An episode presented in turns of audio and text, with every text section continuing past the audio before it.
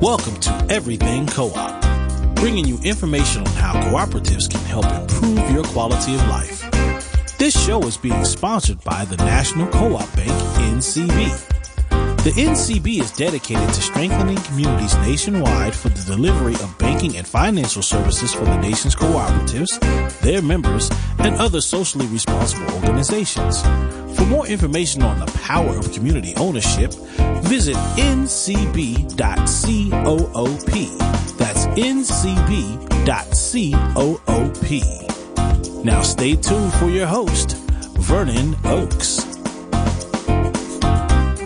Morning, everybody. This is Vernon Oakes, and the program is Everything Co-op. We talk to you about the benefits of the cooperative business model, this solidarity economy, economy that is based on people coming together, working together in a democratic organization to create jobs and create wealth.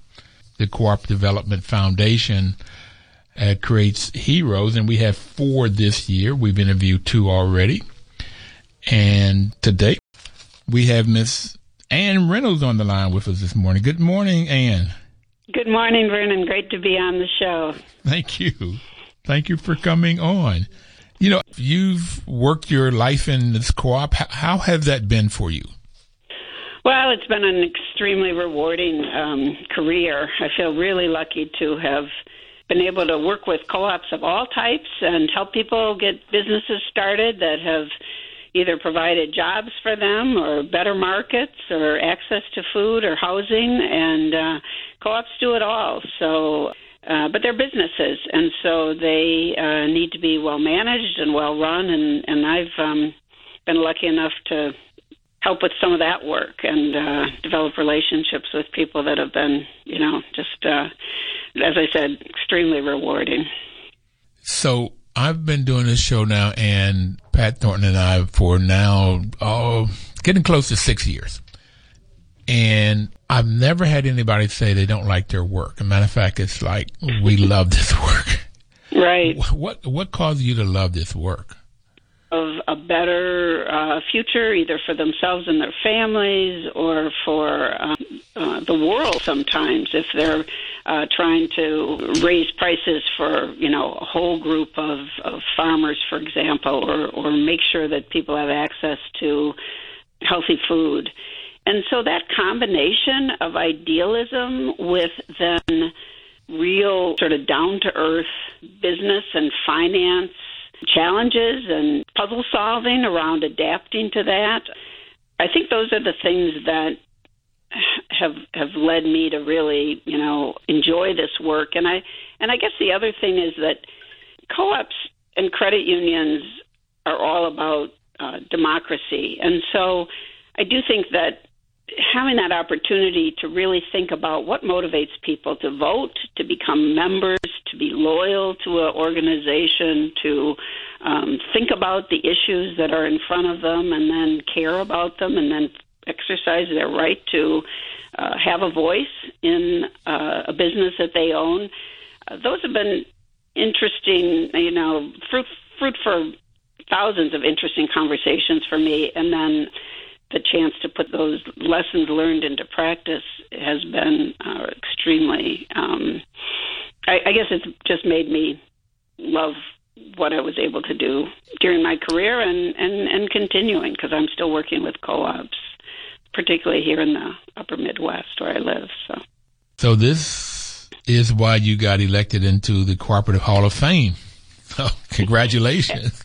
Thank you. Thank you. I'm extremely uh, honored to be joining so many uh, wonderful people in the Hall of Fame. It's uh, kind of incredible. So, yes, thank you.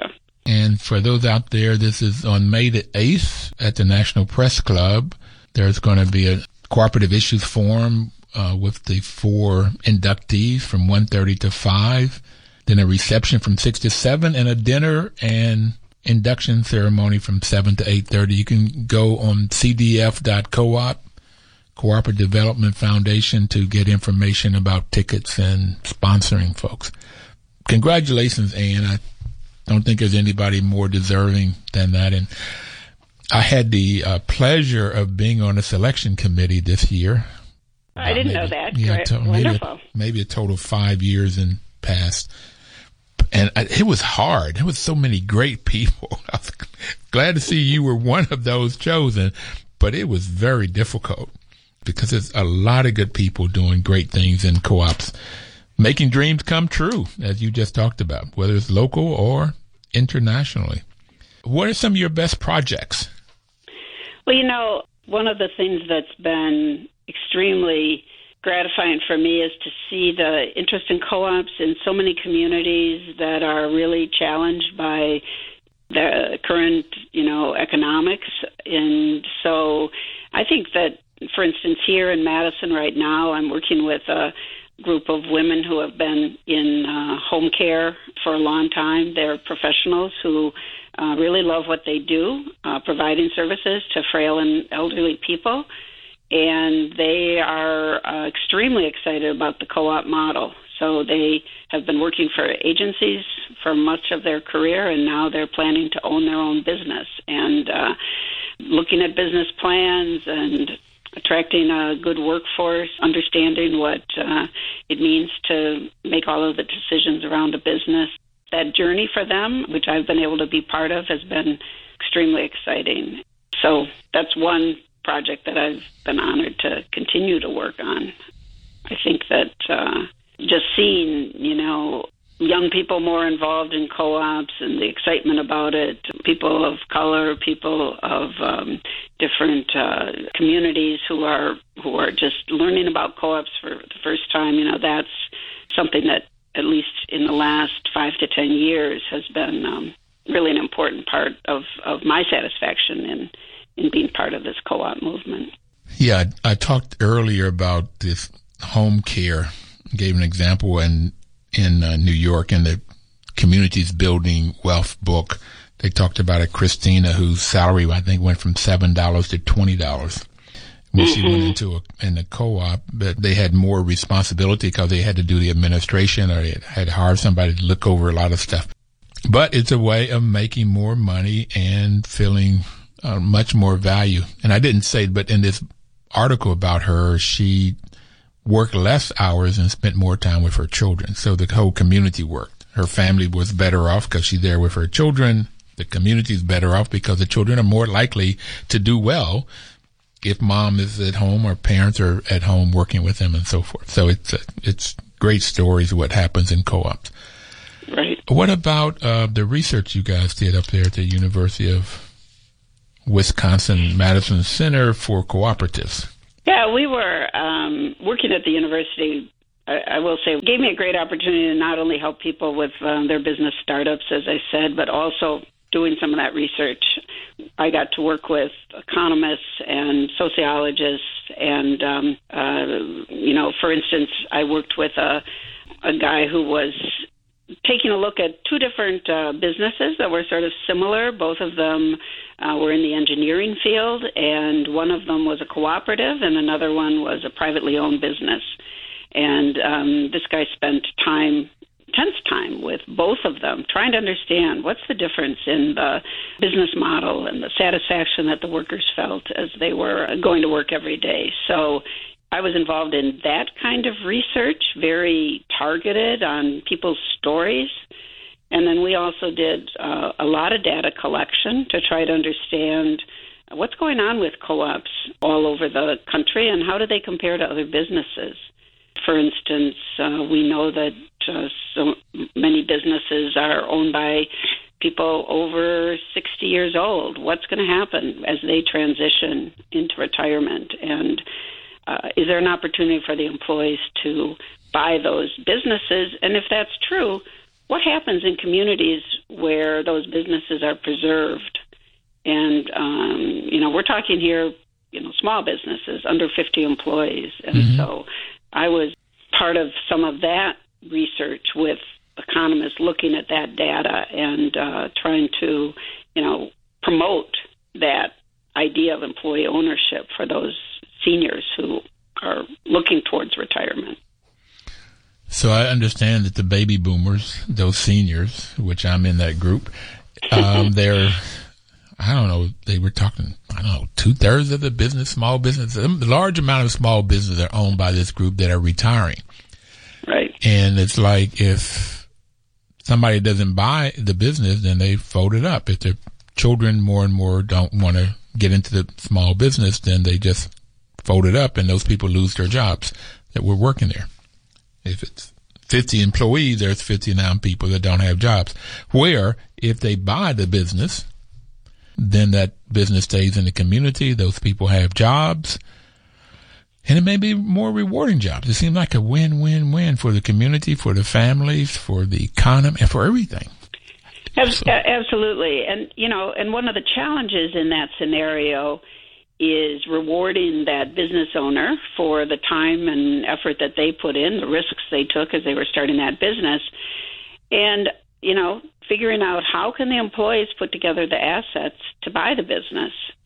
So those are, um, you know, those are solvable issues usually, but it does take some intense planning, good work with financial institutions, and actually even financial planning with the employees so that they can, you know, see what their options are to put together a little bit of money to to um, to buy the business. But but as you said, you know, if you've got 59 people buying a business, you have a better chance of, of having that happen than if it's just a um, single person who's going to have to put all, together all that cash. So, you know, these are real challenges, but they're not insurmountable. And uh, the more we can spread this, the word of this option to small business owners, so and to employees, so that they can start thinking about this, five, ten years before the business needs to be sold, the better the chance of success. Yeah, so that I'm glad you're talking about. At one point, the Small Business Administration was not guaranteeing loans for co-ops. Right. Did they change the rules now where they are guaranteeing loans? My understanding is that they have, but I will say that I have not followed that as closely as I should have. So that would be something that that we could certainly answer at a later show. I know that there's been a tremendous effort to get the um, Small Business Association on board with that. And, and then private banks also need to be educated about what it means to have cooperative ownership as opposed to an LLC or sole proprietorship. And um, so, yeah, there are some challenges out there, but I but I do know that there's a lot of people that have worked very hard on the SBA issue. So I think they now will make the loans. The problem has always been in a co-op, you don't have one individual with the assets and everybody owns it. And so who signs for that loan? Who takes that? And that's what they normally do.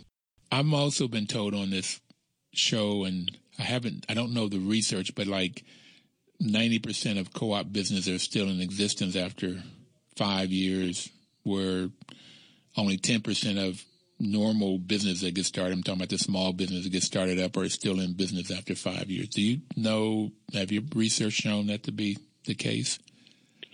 You know, uh, that's a really good point. And I know that research coming out of Canada is very definitive on that. And in other countries where they collect more of that data, that just as you said, that sustainability has been. Um, documented. Uh, here in the United States, we don't really. We, we got to take a, our, our, final break here. We'll be right back, and I want to uh, pick back up on this.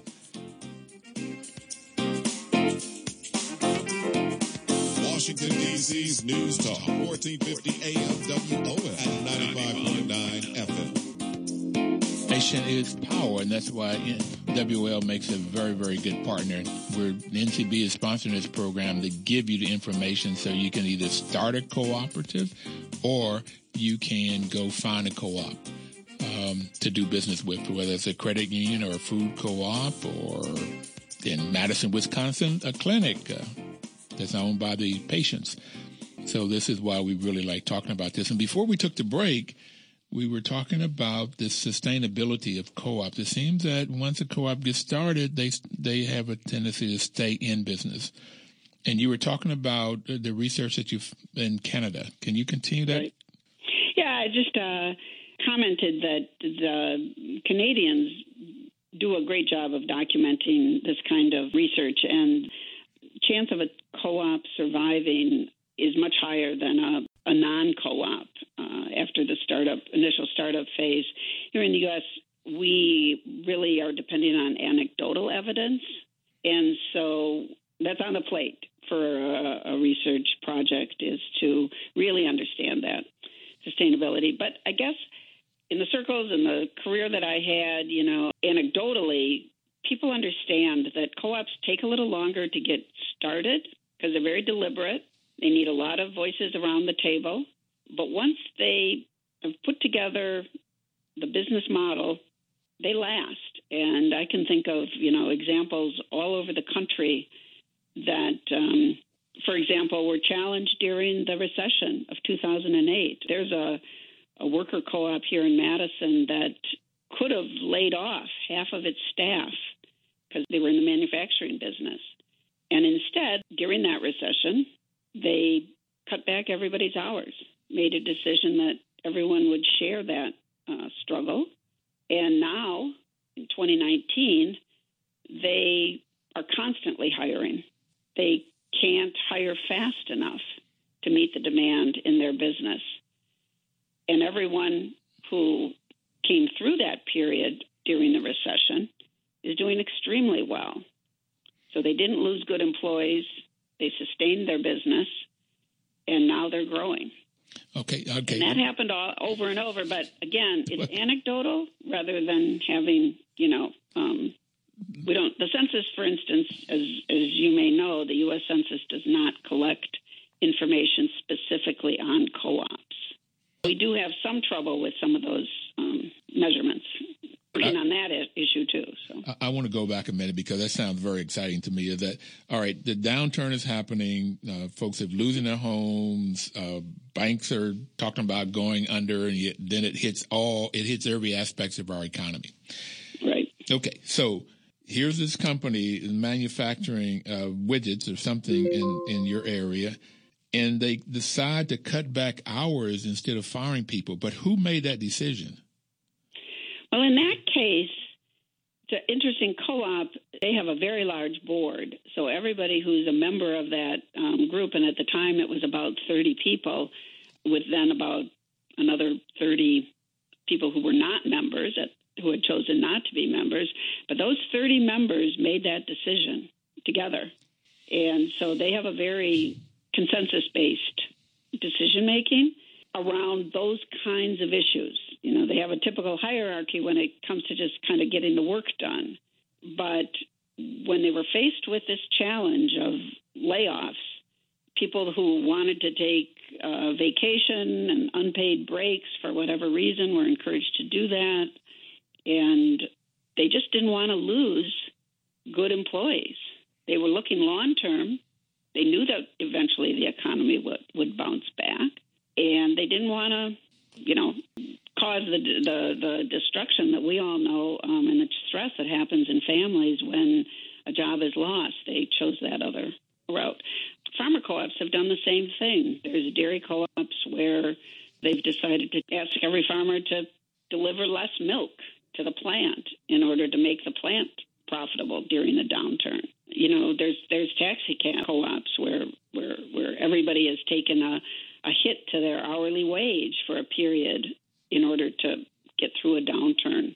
And again, we don't have huge amount of data, but we know that similar businesses in our communities lay off and is usually the first step of, of, of many businesses when and, and that's just not what co-ops tend to do.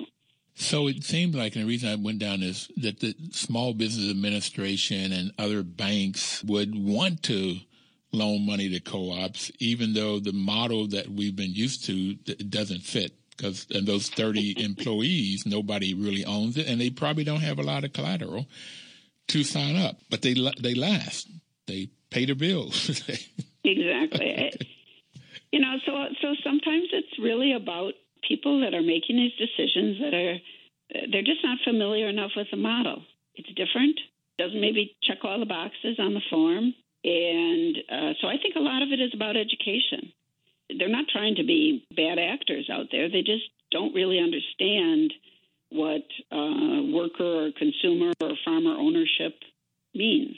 And so I think with education and with the kinds of things that you're doing here on this show and and um, all of the different organizations that are out there that, that care about this, uh, we'll, we'll we'll see a real improvement in the way banks see and, and other lending organizations see co-ops. And some of it is just um, being a little bit more like, for instance, there's a home care co-op in Wisconsin where, uh, yeah, the the people that owned it didn't have a lot of assets, and they certainly didn't um, want to. The members of that co-op certainly didn't want to, you know, put their cars on the line, for example, or or other assets that they have. They didn't want to sign personal loans, and they couldn't uh, in order to get their initial bank loan. But what they had was a contract, and the bank worked with them and their supporters and understood that that contract was money in the bank. Mm-hmm. And that's what they used then in order to get their first loan. So, with a little imagination and a lot of uh, goodwill and education, they were able to, you know, use that contract as their first um, collateral, essentially.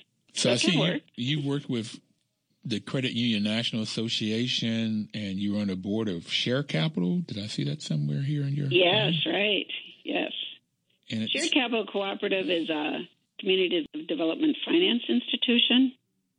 There's thousands of those all over the country, but we specialize in lending to cooperatives. We are a cooperative. Members are individuals and co-ops who have put money into the fund, and then that fund loans out money to co-ops all over the country. And we do understand co-ops and actually even play the role of working with other lenders sometimes to educate them, as I had mentioned, about what co-ops are. But I chair the loan committee and work with a great group of people to um, look at the you know financials of co-ops and uh, help them be successful through you know good and stable loans, and uh, it's been growing. Uh, the lending by co-ops to co-ops uh, has been very successful and uh, we work with credit unions as well as um, other CDFIs around the country. Well, I did have Christina uh, to come out and do a presentation to one of the uh, housing co-ops that I manage, and I wanted them to. They they've got quite a bit of a replacement reserve, and I was hoping they would put some of it up in the share capital. This co-op helping co-ops, this sixth principle, cooperation among co-ops. And I'd like for her to, if you can give her a message to follow back around, I'll try to call her too, because I think they may be ready. I'd be glad to. That's exciting. Yeah. It, it That's is. a perfect example, because in that money, it's, it's, um, then that, that co that housing co-op is making that money work for other co-ops. And uh, I'm sure Christina, you know, told them about all of our safeguards and our um, really conservative approach, making sure that um, the lending is done wisely and that it, um, but it's just it just makes. We, I know that even sometimes fifty thousand dollars, very small loan, can can make the difference between a business going forward and um, and not happening. So. And I'm gonna have to get you on a, back on again. You have there's so much we can deal with and couldn't get it all done in a half an hour, but we've got to sign off now. Our time is up already, and I have more questions than time. Love talking to you. Thank you for coming on. It's been wonderful to talk to you, Vernon. Thanks so much. All right. Everybody out there, have a great week and live cooperatively. Thank you.